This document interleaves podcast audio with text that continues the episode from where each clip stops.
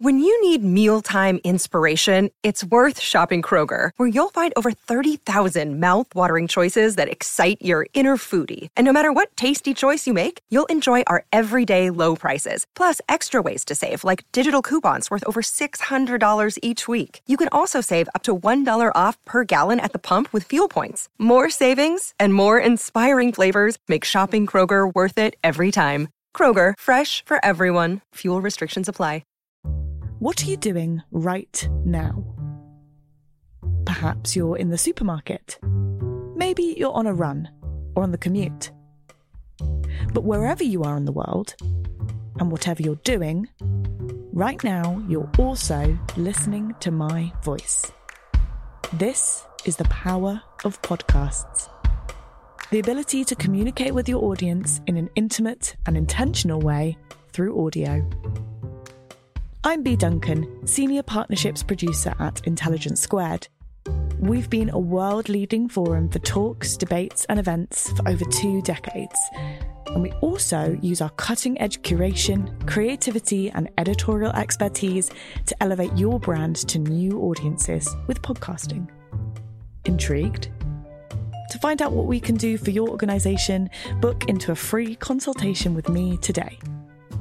Find out more by going to www.intelligencesquared.com forward slash partnerships.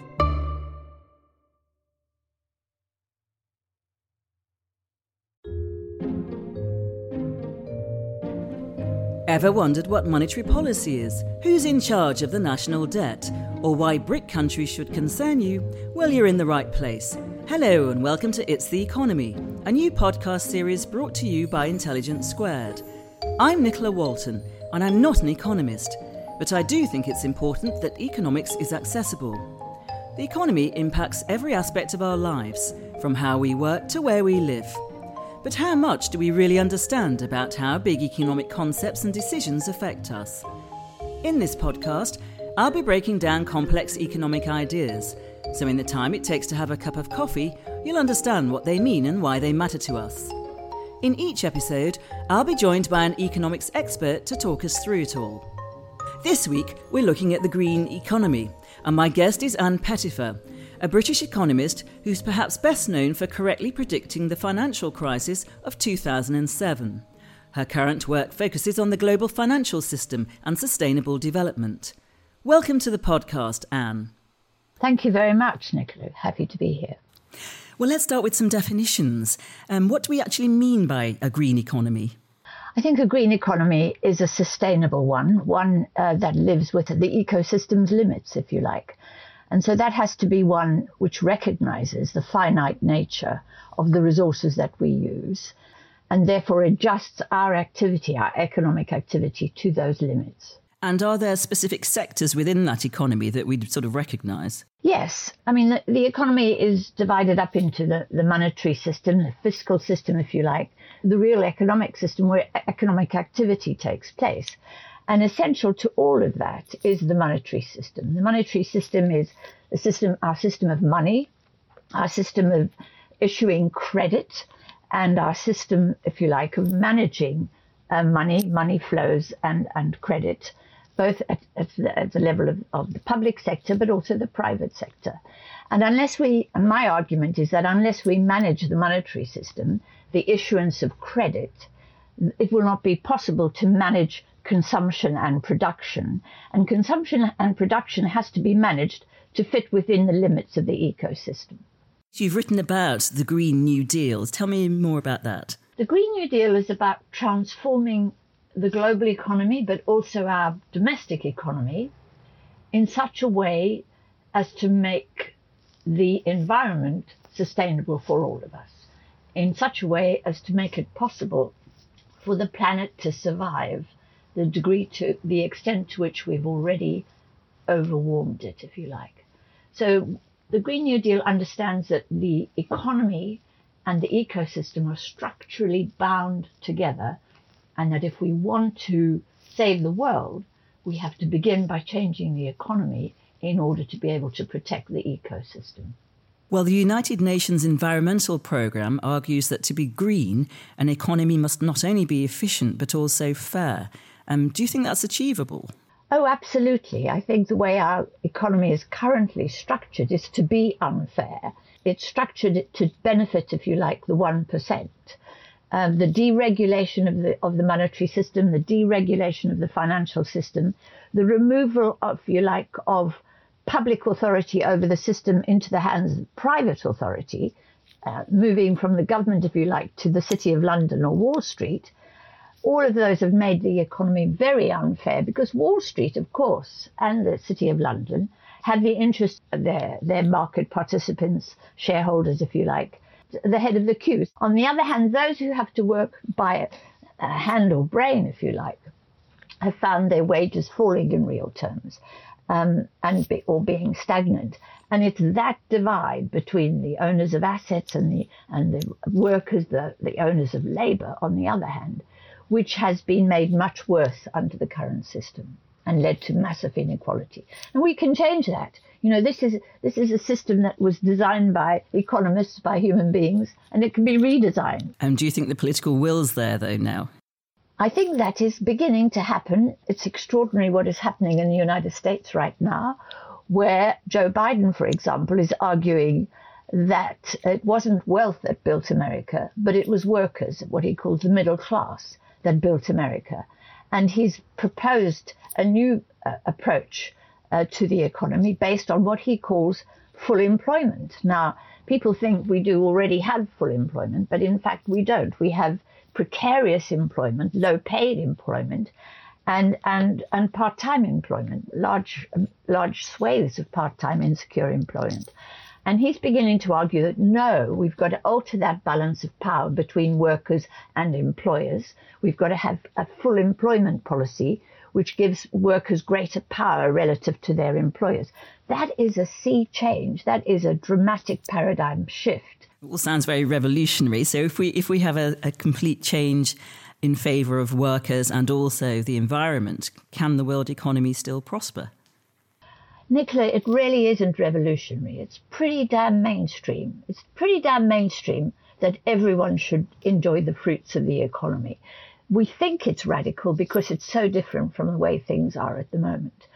But yes, of course, the economy can prosper. One of the problems with having 1% earning enormous sums of money, which they don't spend and they don't invest because the 1% tend on the whole not to do that, while the 99% earn very little and don't spend and don't invest or save their money because, because they've got to just use it to live on. That means the economy as a whole is suffering from what economists call underconsumption. Now, many green economists think, think that underconsumption is a good thing. But it really means that we can't afford our own product. We can't afford the things we make ourselves. And as a result, economies uh, are oriented towards exports. And that distorts the global economy as well, because the global economy now is very heavily oriented towards exporting. And the companies that export are the 1%. They're the ones that are doing really well. If we reorient the economy so that there's more domestic economic activity, that does two things. It, it means that more people are able to participate in the economy.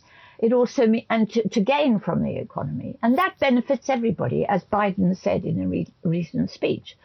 But it also means that we're not uh, uh engaged in a process where we're all trying to outcompete each other at a global level by exporting more than somebody else. In terms of greening the economy, some economists have argued that the way forward is to give a value to things like carbon, which is now leading to carbon trading. Is that an effective way, do you think, to reduce environmental risk? I personally don't think so. It's a form of taxation, and, and it's, it's based on the attitude that we have a massive problem and everybody is responsible for it. And that is not true. Whereas my approach is that governments should, in the first instance, provide alternative systems, more sustainable systems, uh, before we decide to tax people for the use of carbon. Uh, but the second point I want to make is that 50% of uh, toxic emissions are generated by the top 10%. And the top 1% generate a lot more than do most ordinary people in Africa, in Europe, in, in Latin America. And by punishing all of us in Africa, Europe, and Latin America, and leaving the 1% or the 10% to carry on, for example, flying to conferences on, on climate change in their private jets, we're really not going to tackle the problem. Each week, we look at a historical example of this episode's theme. Today, it's the green economy. While some countries still prefer to rely on their own resource rich supplies of oil and gas for energy or import fuel, others have turned to the relatively new technology of renewable energy.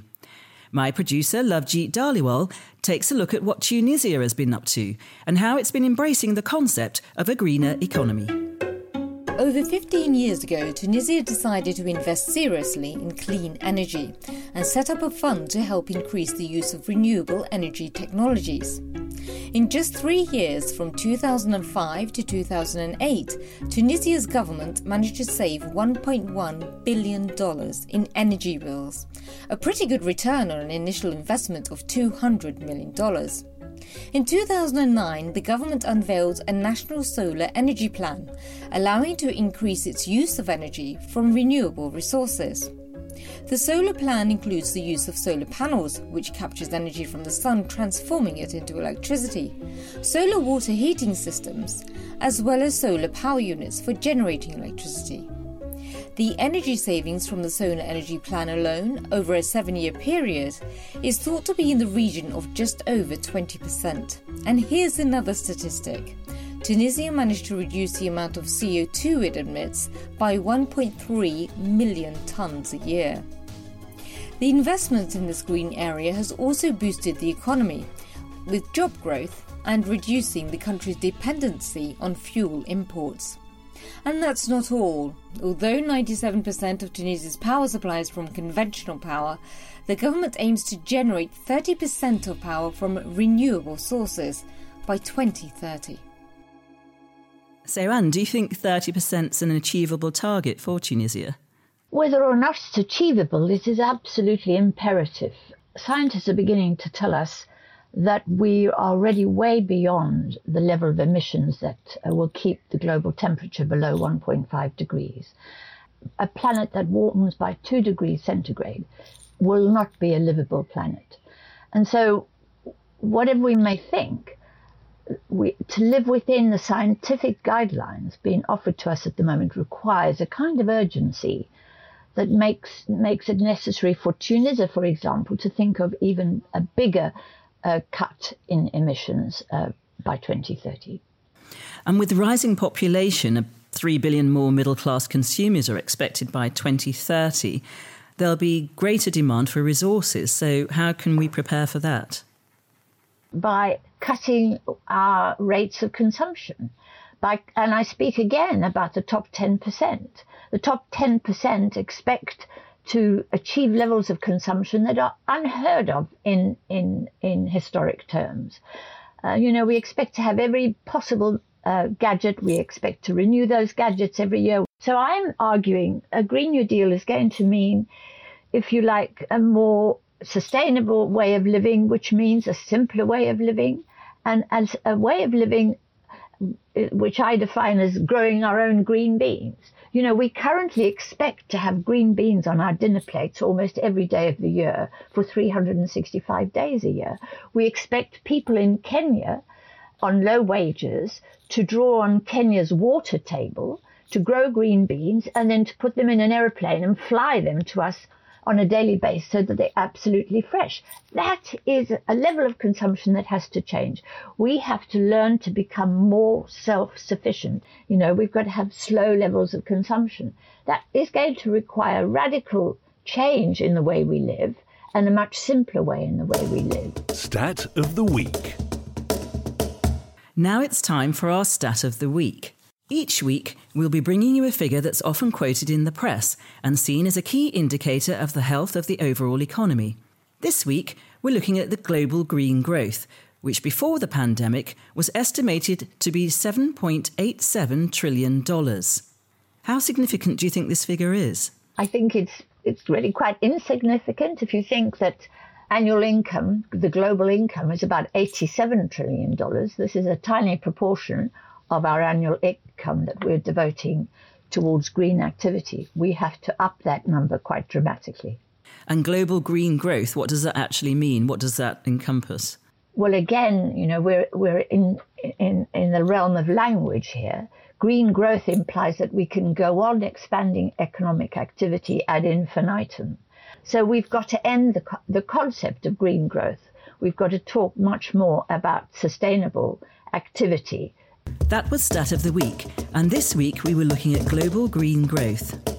If things like renewable energy and environmental protection and low carbon goods and services are growing in terms of demand, and there's new products coming from financial markets in the sort of green area, isn't that a sort of a, a good way of, of boosting the economy overall? I'm someone who believes that uh, for an economy to be sustainable, it has to be a full employment economy. And what that means is that what we do by human labor does not necessarily result in greenhouse gas emissions. And therefore, it's better for us to undertake labor intensive activity than fossil fuel intensive activities. So if we're going to have more labor intensive activities which are not emitting greenhouse gas emissions, that's sustainable. If we're going to get out of our cars and onto our bicycles and use our own labor to move, that is more sustainable activity. If we have more of that kind of activity, that's okay. But you don't sound too optimistic about the immediate future. I, I am quite pessimistic because, you know, as I say, emissions are still rising, Temp- the temperature is still rising, the Arctic is still melting.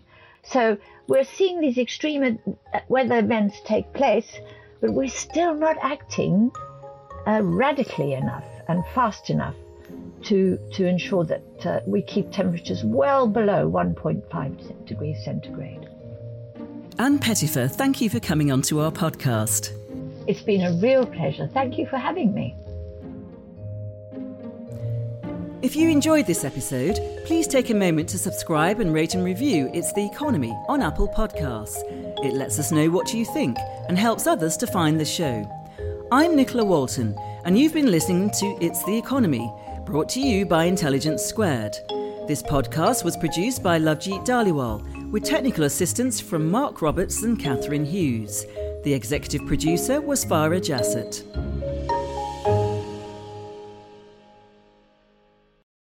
What are you doing right now? Perhaps you're in the supermarket. Maybe you're on a run or on the commute. But wherever you are in the world, and whatever you're doing, right now you're also listening to my voice. This is the power of podcasts. The ability to communicate with your audience in an intimate and intentional way through audio. I'm Bea Duncan, Senior Partnerships Producer at Intelligence Squared. We've been a world leading forum for talks, debates, and events for over two decades and we also use our cutting edge curation, creativity, and editorial expertise to elevate your brand to new audiences with podcasting. Intrigued? To find out what we can do for your organisation, book into a free consultation with me today. Find out more by going to www.intelligencesquared.com forward slash partnerships.